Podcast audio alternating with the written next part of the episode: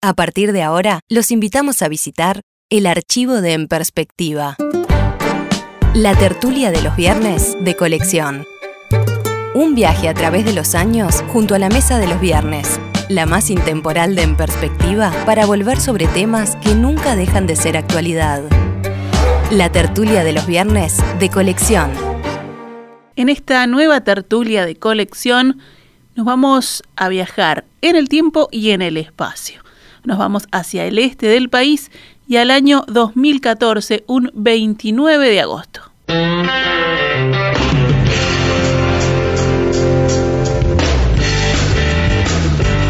Desde el Centro Cultural de La Paloma, aquí en el departamento de Rocha, estamos, estamos con una nueva tertulia de los viernes, una tertulia de los viernes en movimiento. Estamos bien acompañados además aquí en la platea, así que a los amigos que han ido llegando les pido que vayan saludando con un aplauso, por ejemplo, al, al doctor Carlos Maggi. Buen día.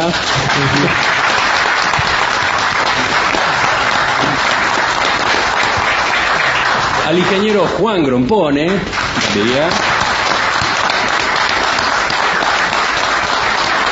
Ellos son los representantes de esta honorable mesa que han llegado desde la capital. Ahora corresponde que saludemos a los invitados locales.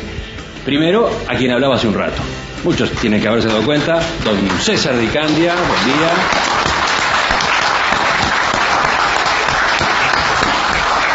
Y José Carlos Cardoso, el diputado José Carlos Cardoso también, bienvenido. El próximo lunes, la ciudad de La Paloma va a cumplir 140 años. Estará recordándose la fecha del primero de septiembre de 1874, cuando concluyó la obra del faro del Cabo Santa María y se puso en funcionamiento la linterna. Esta construcción, que hoy es todo un emblema en el balneario, fue un factor clave en el desarrollo demográfico de esta región. A sus alrededores fueron concentrándose obreros, trabajadores portuarios y del ferrocarril, entre otros, que con el paso del tiempo convirtieron aquel pequeño poblado en uno de los atractivos turísticos importantes del Uruguay.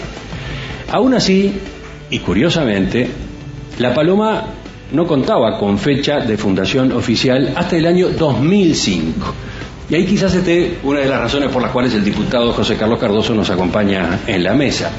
Porque el diputado Cardoso presentó un proyecto de ley, que fue el que en definitiva terminó con esto de que la fecha del primero de septiembre sea la de la fundación de la Paloma. ¿Por qué? ¿Por qué, por qué se planteó? ¿Por qué era necesaria una referencia fija como esa? Bueno, en primer lugar, buenos días, un gusto de tenerlos acá. Hoy me siento un poco locatario, así que bienvenidos a ustedes que nos visitan y gracias por hacer la tertulia desde La Paloma en esta proximidad del 140 aniversario. Este, como tú decías, Emiliano, eh, fue un reclamo que nos hicieron acá desde La Paloma, desde la Liga de Fomento. Recuerdo que Daniel Silveira presidía la Liga en ese momento y un día nos, este, charlando esas cosas que, que se hablan normalmente del balneario, dice, bueno, nosotros no tenemos fecha de fundación y, nadie se anima a ponerla. Ese era el gran desafío. ¿Cómo? ¿Cuál es el momento? ¿Dónde está eh, el, el, momento justo en el que un grupo de pobladores se instala? Que normalmente hay.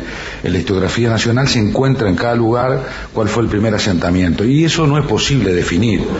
Yo busqué mucha información, obviamente que busqué cosas de César, que, que es un, palomense de pura cepa, y otros historiadores.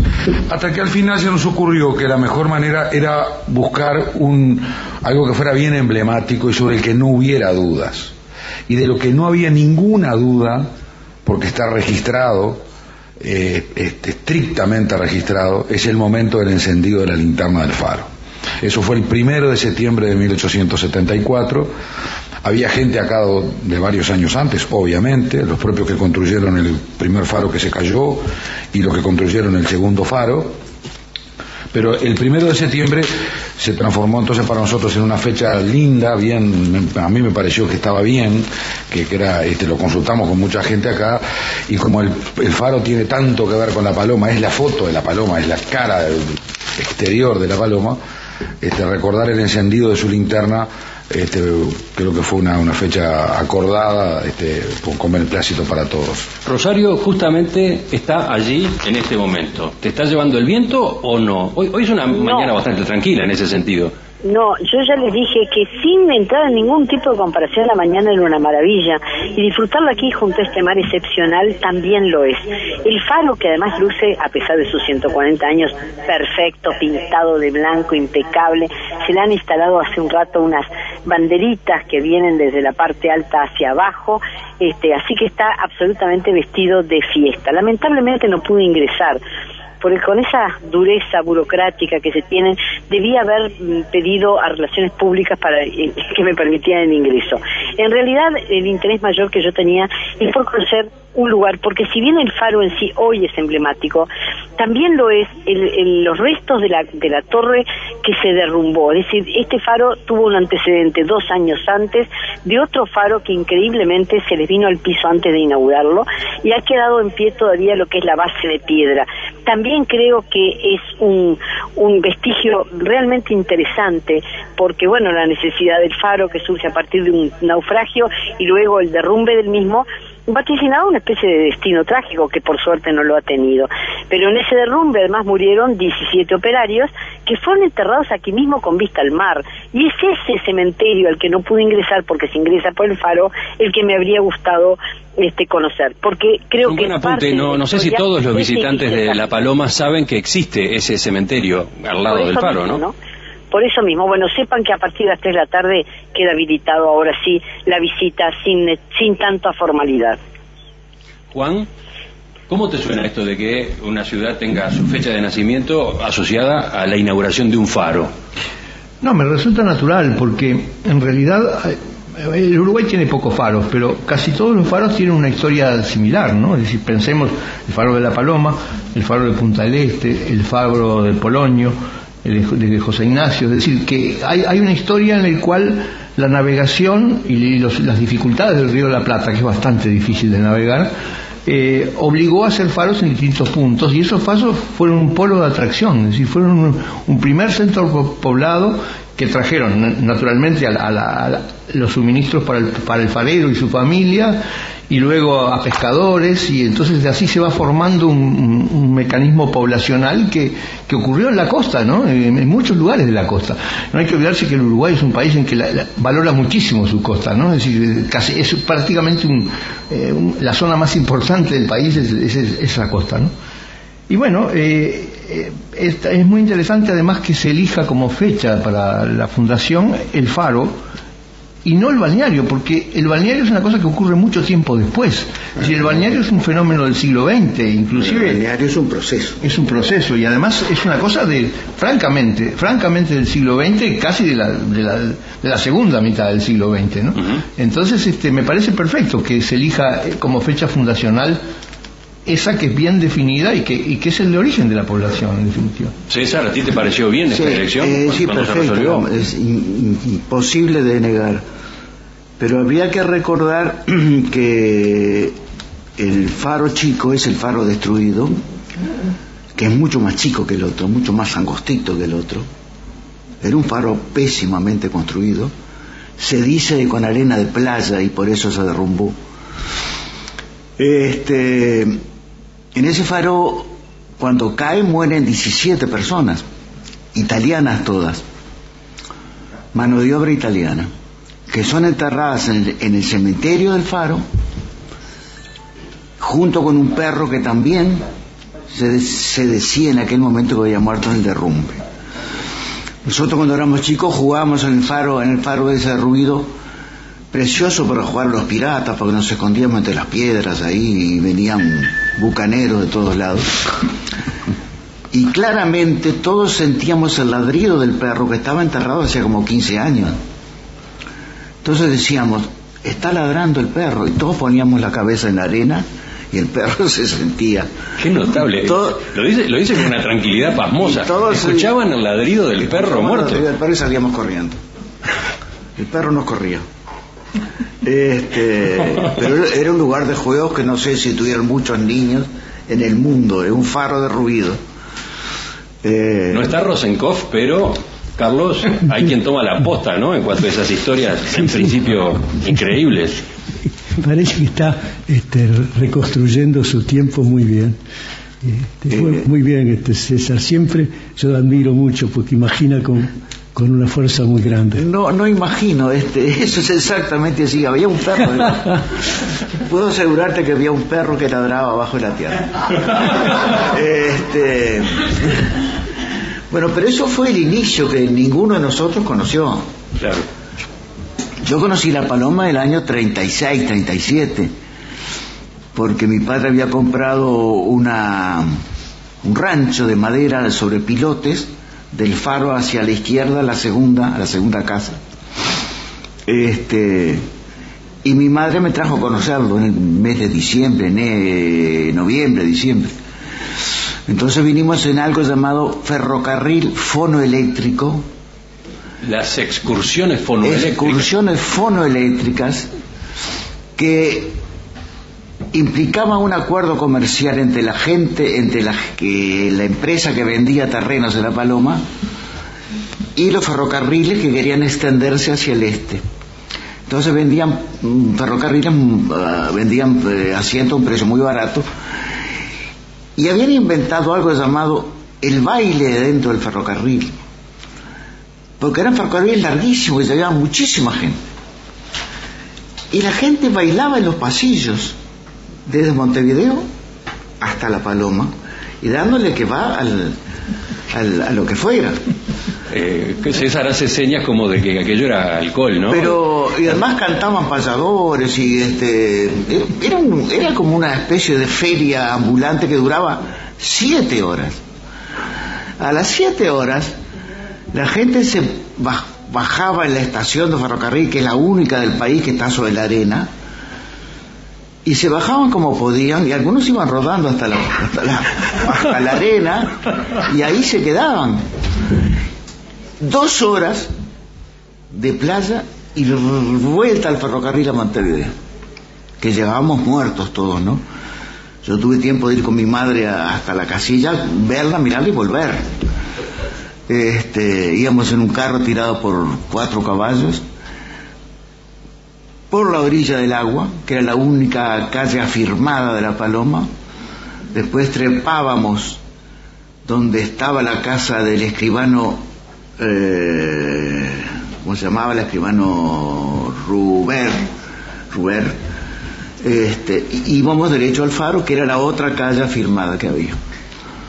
El resto era arena, arena que te quemaba los pies, este, médanos. Estás hablando de mediados de los años estoy 30. hablando en mediados de los años 30. El ferrocarril llegó a esta zona a fines del 20, ¿no? El ferrocarril pri- primero llegó, tú dijiste una cosa que no es cierta, no sé dónde sacaste el dato. No había empleados ferrocarrileros en el- alrededor del faro, porque el, el ferrocarril no existía. El primer ferrocarril que existió fue a la Pedrera.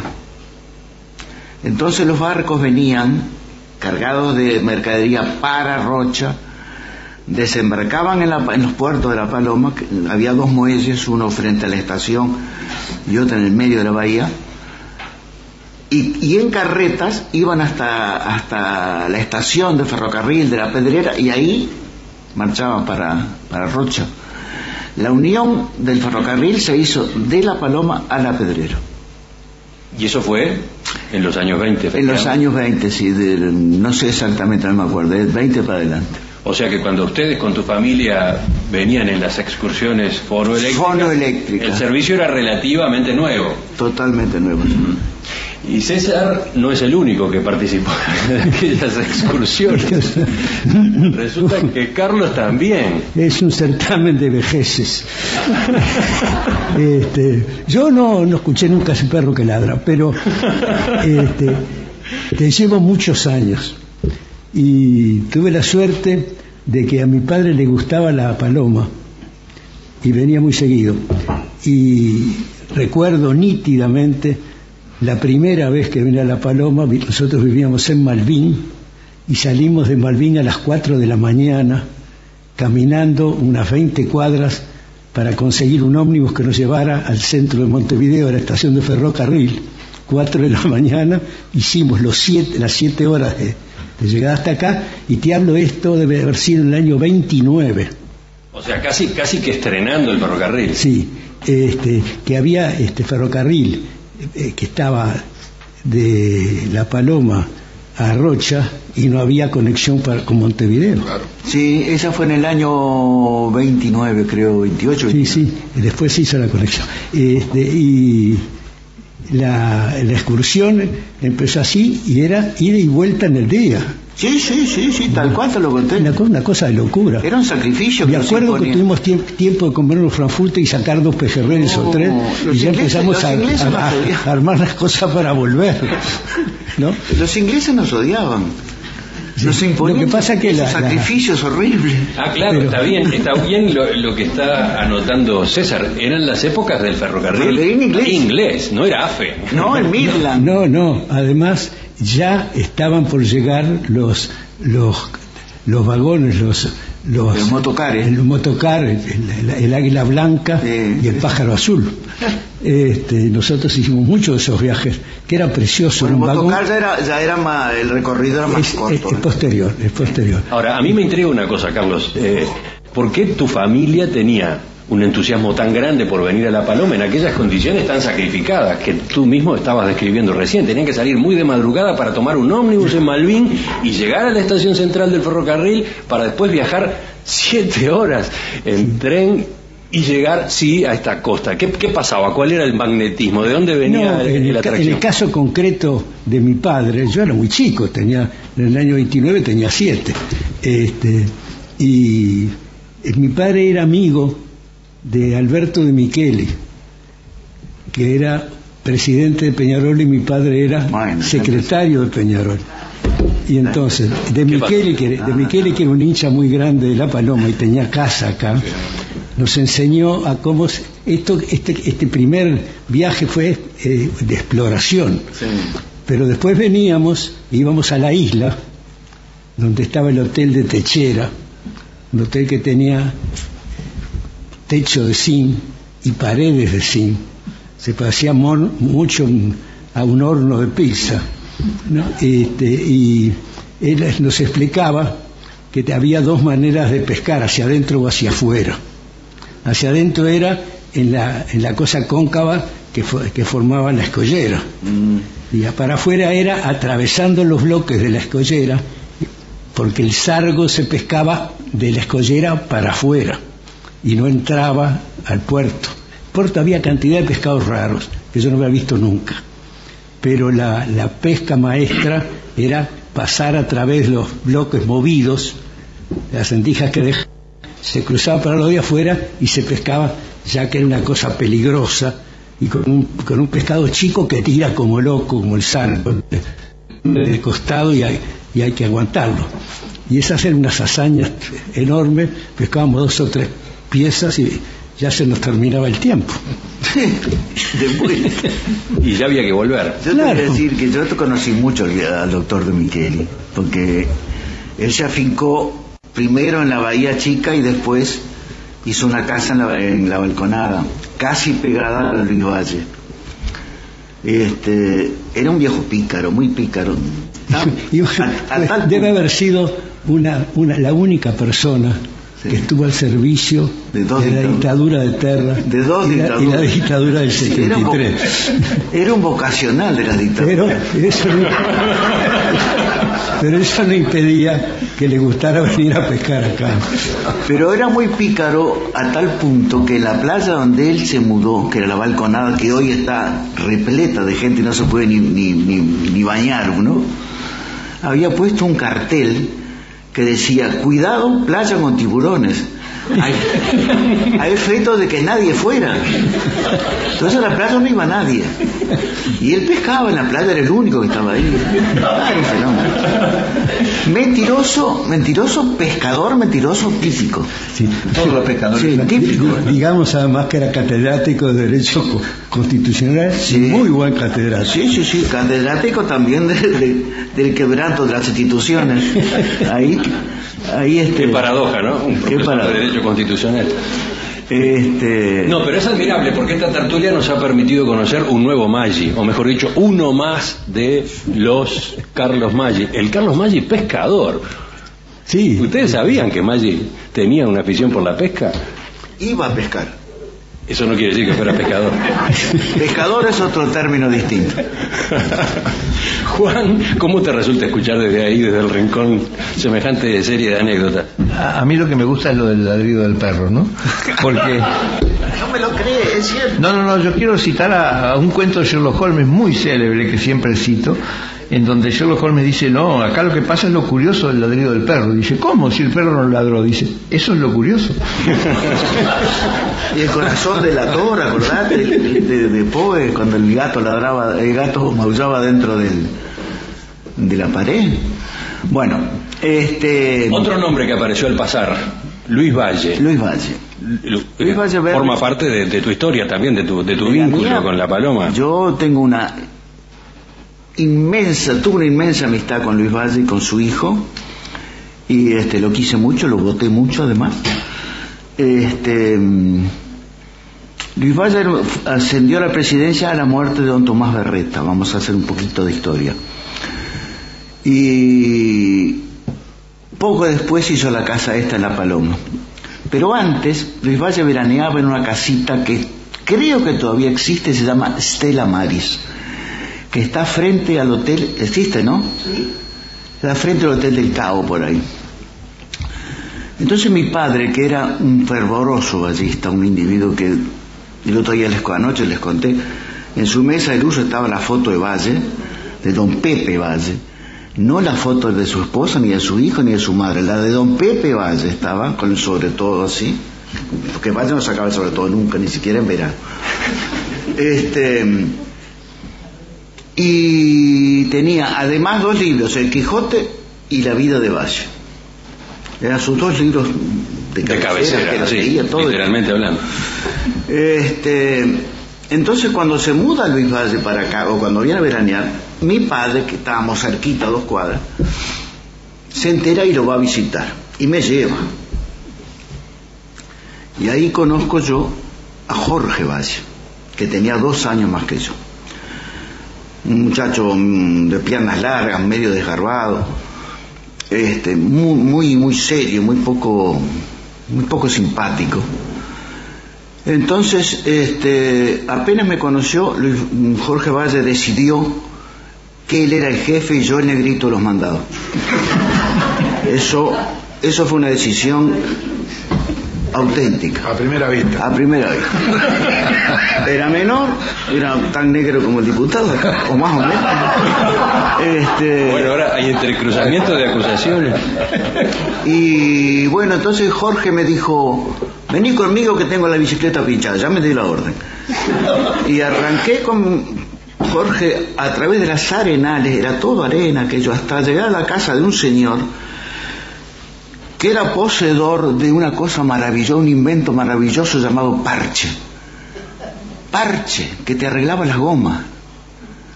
Entonces todos mirábamos a un tipo que ponía una cosa redonda ahí en la goma y la, firmaba. Y eso era el, último, el, último invento de la técnica. Era. Con Jorge volvimos por arenales sin hablar, porque Jorge era de... Y a partir de ese Con momento... los años después hablaría yo- bastante más. no- sí, este, pero a partir de ese momento tuvimos una, una amistad que sin la mezcla de, de- de sujeción y, y- y amistad, fue una cosa así. Y es cierto que el padre, Cualquier cosa así. Luis Valle, hacía cola, Sí, por ejemplo, en la carnicería acá en La Luis Paloma. Valle y la señora nunca quisieron tener guardaespaldas.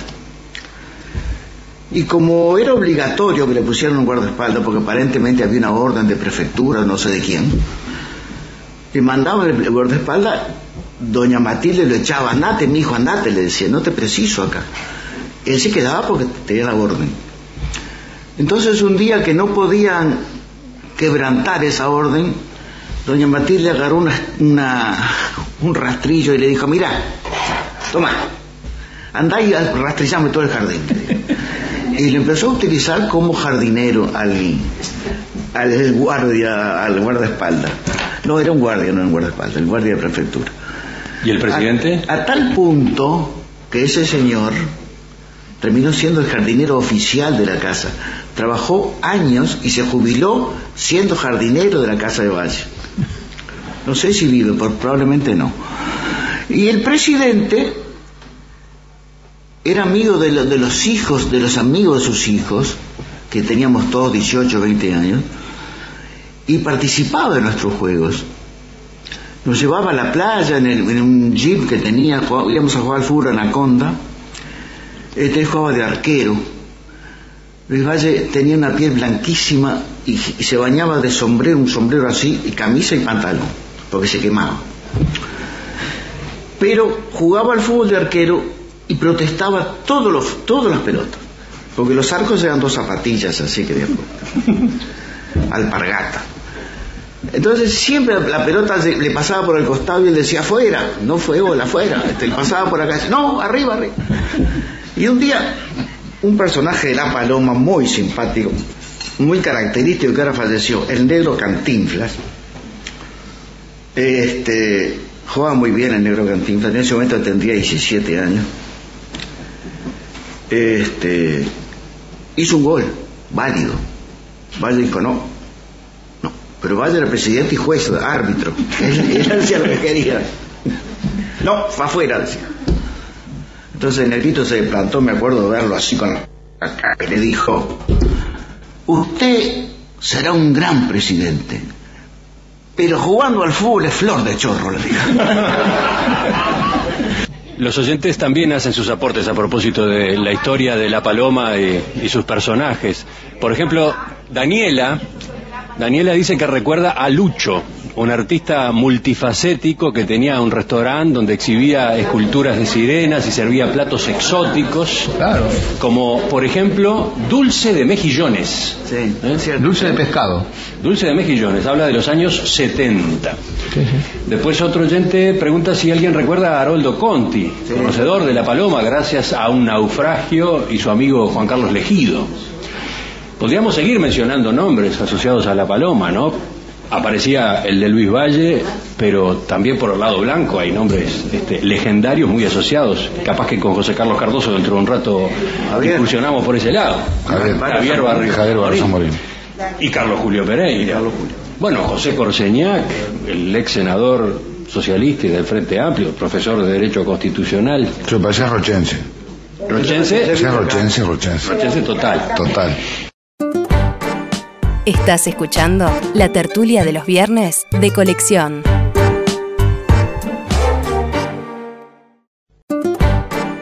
Estás escuchando la tertulia de los viernes de colección. Continuamos con esta tertulia de colección desde La Paloma, Rocha, el 29 de agosto del 2014 y la tertulia en movimiento. Hay una parte de mí que va camino a la paloma. Estamos con Carlos Maggi, con Juan Grompone y como invitados de acá, del lugar, el escritor César Vicandia y el diputado José Carlos Cardoso. Aparecían anécdotas muy, pero muy cálidas, entrañables, por ejemplo, las que largaba César, las que también aportó Carlos. Y entonces, por ejemplo, aparecen mensajes como el de este oyente que dice, Virginia dice, por eso es importante festejar la fecha, porque recuperamos la memoria y con eso la identidad. Después hay mensajes interesantes a propósito del, cuento que hacían de las excursiones fonoeléctricas, aquellas de los años 20, 30. Siete horas en ferrocarril de ida y siete de vuelta para llegar hasta acá en un día.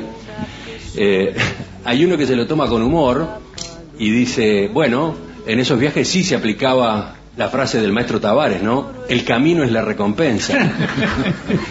Ese camino de baile y de alcohol del que hablaba César. Si hubieran, si hubieran, si hubieran bailado, se hubieran machucado todo, porque los trenes tironeaban enormemente. Era imposible.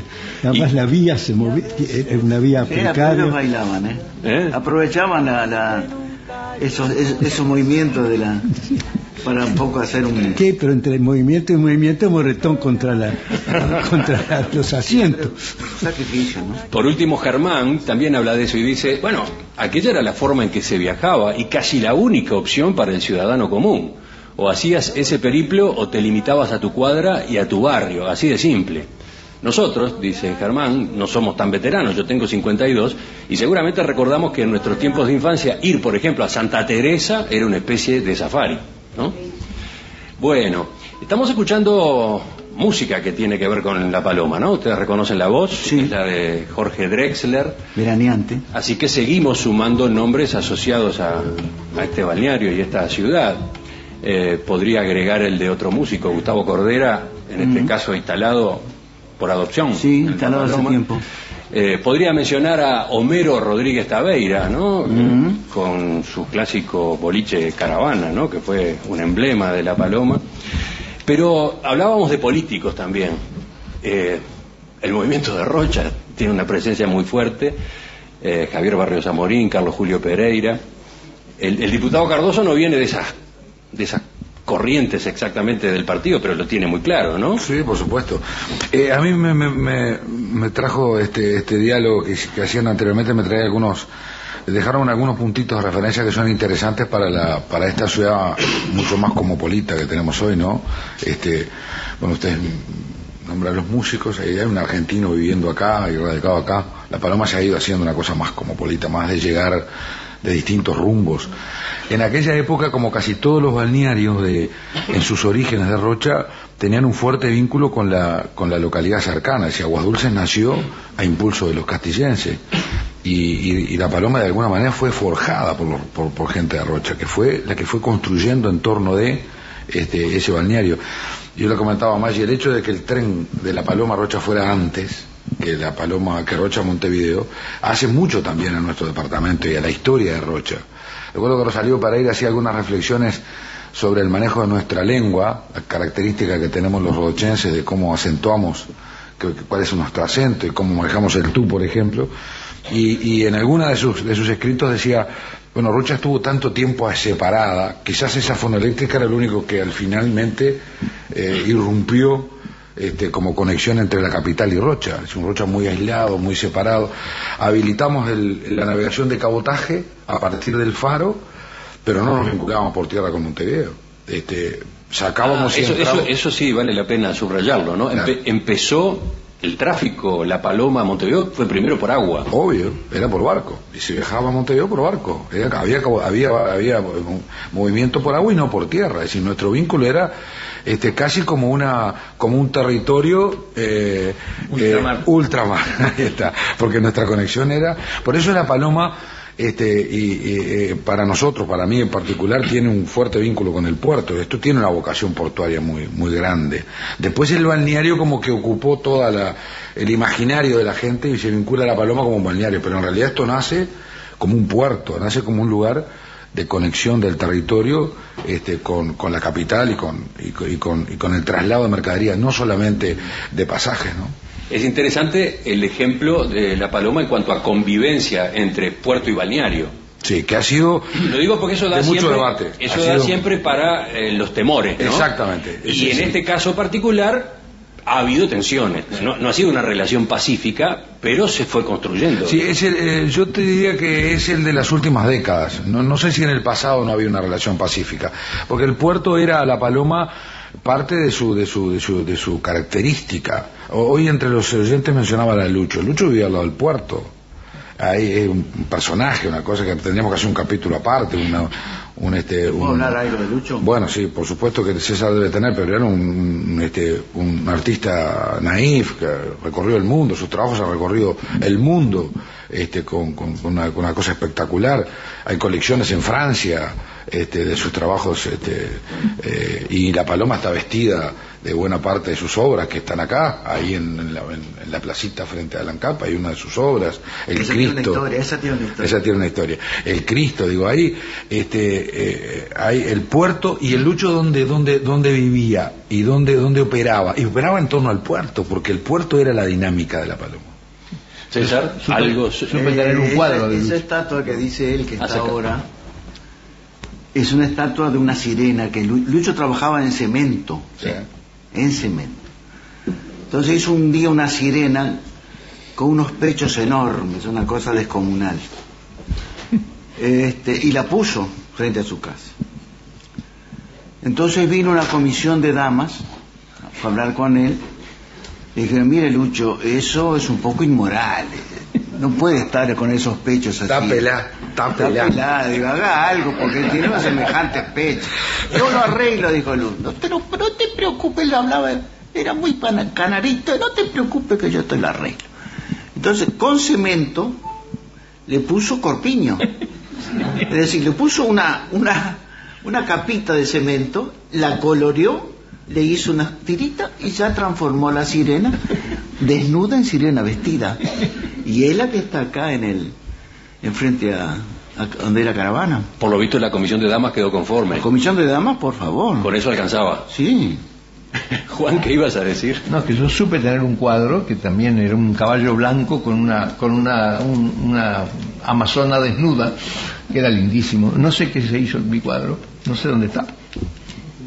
En algún rincón de tu En casa. algún rincón. ¿Podés? Tengo también muchas fotos con Lucho. ¿no? ¿Sí? Sí, claro. Sí, Tú querías hablar de, de la paloma balneario.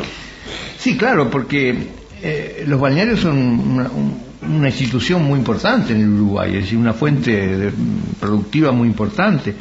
Eh, creo que los balnearios comenzaron con, con un visionario que fue Piria, ¿no? Es decir, que fue el inventor del balneario, el hizo el primer hotel y todo ese tipo de cosas. Pero luego en la década, hacia los 50, el, el balneario se convirtió en una institución, es decir, el- la clase media tenía su, su vivienda en Montevideo y, y- y su casa de balneario para veranear, ¿no? Y eso creó todo un movimiento muy especial. Y eso desembocó en que aparecieran hoteles, eh, luego el, el saneamiento, la electricidad. Por ejemplo, la llegada de la electricidad a los balnearios, yo lo recuerdo. Yo recuerdo veranear en algún balneario de la costa y, y la novedad que fue cuando llegó la electricidad y la cantidad de cosas que se simplificaron, ¿no? La llegada de los argentinos, por ejemplo. Y, y finalmente los problemas actuales, ¿cómo, cómo hacer que el balneario tenga más de dos, de dos meses de temporada, ¿no? Es decir, ¿qué- ¿qué hacer en el invierno? ¿Qué hacer en la media estación, ¿no? Eh, de modo que realmente es un tema bien interesante para un país en que el turismo es una de las actividades más importantes de exportación, ¿no? En el caso de la paloma, eh, la etapa de, del lugar como balneario es la que implica que, que las casas salen, digamos, del, del casco antiguo, del casco más cercano al faro. Claro, había dos cascos, uno en el faro, Acércate. uno en el faro, perdón, y el otro en la bahía, la bahía grande, que entonces se llamaba Puerto Grande, porque era puerto. Era Puerto. Este, había 20 casas ahí en el Puerto Grande y otras 20 casillas en la zona del faro, casillas de madera. Y había tan, tal rivalidad que jugábamos al fútbol unos contra otros. La selección de la Bahía jugaba contra la selección del Faro. Y éramos 10 chiquilines, entre todos. Este, eh, pero yo he comido en lo de Lucho, he llegado a comer. No, pero yo yo te preguntaba a propósito de- del desarrollo de la ciudad, porque terminó extendiéndose mucho, ¿no? Claro, pero eso fue a partir de la segunda invasión de argentinos. La primera fue tru- truncada por los decretos de Perón que impidieron venir a los argentinos a Uruguay. O sea, estamos hablando de... 50. 46, ¿no? 45, 24, por ahí. Ah, no, perdón, 50 más bien. 50, sí. Porque la revolución fue en el 56. Hubo un decreto, decreto de Perón, como en el Uruguay se asilaba a los revolucionarios arge- argentinos, Perón se enojó y prohibió la venida. Es decir, no la prohibió, le- le- pero le impuso una cantidad de requisitos que no se podían cumplir. Y ahí la primer venida de, de- de- del- masiva de argentinos se, se murió. Tuvo como 10 años muerta. Nada que ver con lo actual, ¿no? No, Recién no. después empezaron a venir y a poblar la paloma. Curioso fue que la segunda fue el corte de un puente Sí. y la primera fue la obligación de salir de Buenos Aires, ir a Asunción y de la Asunción entrar a Montevideo, Sí. que es exactamente el mismo, la misma forma de agresión eh, de- que es de origen este, guerrero, que es una situación de guerra. Sí. Pero en ese momento no se consideraba así. ¿En qué momento? Luis Valle se hizo, hizo una, una reunión con Perón en el medio del río La Plata, ¿acordate? Sí, como ahora también se encuentra Mujica con la señora Kirchner, pero la, el corte del puente es un hecho concreto y es un hecho de guerra. Sí. De origen a represalia. Si hablamos de nombres, los oyentes aportan otro, el de el doctor Washington Cataldi. Acá vuelve a aparecer Peñarol en la mesa para malestar de César Dicandia, pero, pero era una figura señera y su casa allí frente al faro era un símbolo, era uno de los lugares Pero clásicos vino, de la vino muy poco ¿no? tiempo Cataldi acá. con la bandera puesta ahí. La bandera. No, pero él no se refiere a Cataldi. Dice que Cataldi integra lo que después se llamó el campeón del siglo. Tengo nada que ver. Digo yo. Yo soy hincha defensor, a mí no, no, me, no me mezclen, ¿eh? Sí, sí, pero por lo visto tiene una pica entre ustedes. No me sé, mezclen. Ma- Maggi se divierte tirándote a Peñarol a cada rato. ¿Eh? Yo no soy de Nacional, aclaro, ni me interesa. Los cuadros chicos están llenos de gente nacional. Entonces tendré que, tendré que defender los intereses de Nacional. No es necesario. Vamos a cambiar de tema. En el caso tuyo, José Carlos, ¿cuándo, ¿cuándo empieza la vinculación con la Paloma? Eh, como habitante de La Paloma, a fines del 1999, que me vengo a vivir a La Paloma, ahí a la esquina del Faro, a tres casas por medio de la donde Cataldi en ese momento lucía muy bien su bandera, este, recuerdo perfectamente. Dijiste hay que competir, voy a poner una de Nacional. Y, y fue lo que hice. ¿Ah, sí? sí, claro. En esa, esa casa era este, de, eh, de Mr. Leoni, que César seguramente conoció. Sí, profesor de Era inglés del- Profesor de inglés, era un inglés. Incluso que tenía un, tiene un mástil la casa, este, porque él utilizaba la bandera de Inglaterra ahí. Y es una de las viejas casillas de La Paloma, que es donde vivo, que luego fue rodeada, diríamos, de ladrillo y agrandada la casa. Es, un- es una, es una esquina preciosa ahí, justo donde, enfrente al cementerio, donde Rosario no pudo acceder hoy. Este, bueno, mi casa está enfrente exactamente a ese, a ese predio que tiene la Armada, que pertenece al faro y donde está también el, el cementerio que está frente a la frente a las rocas diríamos justo en el cabo ese es el cabo exactamente y a mí me pasa lo mismo que decía César al principio bueno ya una vez me llevó el techo un invierno no este ¿Cómo es eso de venirse a vivir a La Paloma? Porque no parece obvio que sea un lugar para todo el año. En su caso, ¿por qué se tomó la decisión? Bueno, yo, yo vivo en el departamento, este, soy diputado por Rocha, pero vivo en el departamento. Y si bien no soy nacido en La Paloma, yo nací en Rocha, este, igual que Corseñac, que nació tam- nacimos en el mismo barrio, en el barrio de la Valleja de Rocha. Pero bueno, este, La Paloma es un lugar muy bonito para vivir todo el año también. Y, y el invierno tiene su, su, tiene su, su tranquilidad, su serenidad. Es una ciudad muy, un lugar muy silencioso. Aquí se escucha, desde mi casa se escucha el mar perfectamente, no se escuchan las motos. Es un lugar que ha ido, si bien le ha ido perdiendo la seguridad, en un lugar bastante seguro para vivir, en materia de, de que no te robaran. Eso se ha perdido bastante, lamentablemente.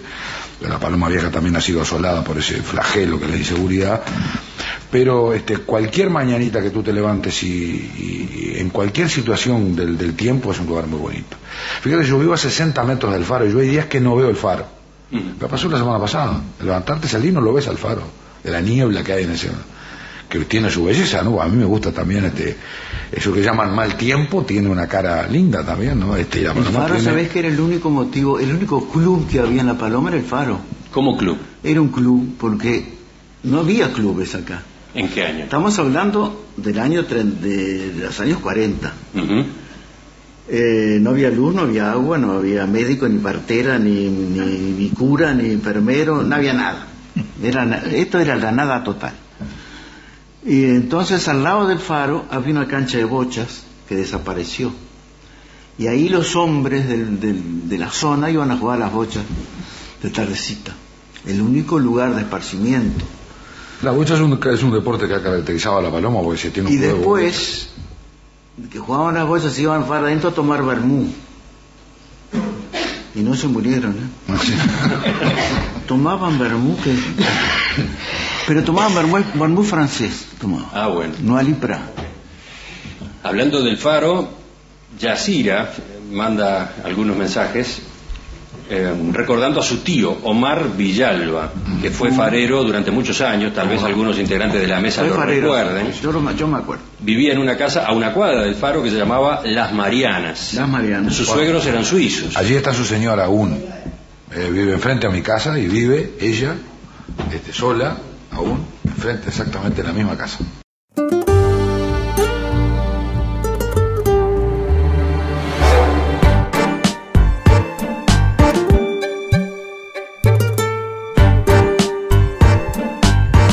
Esta fue una realización de En Perspectiva Producciones.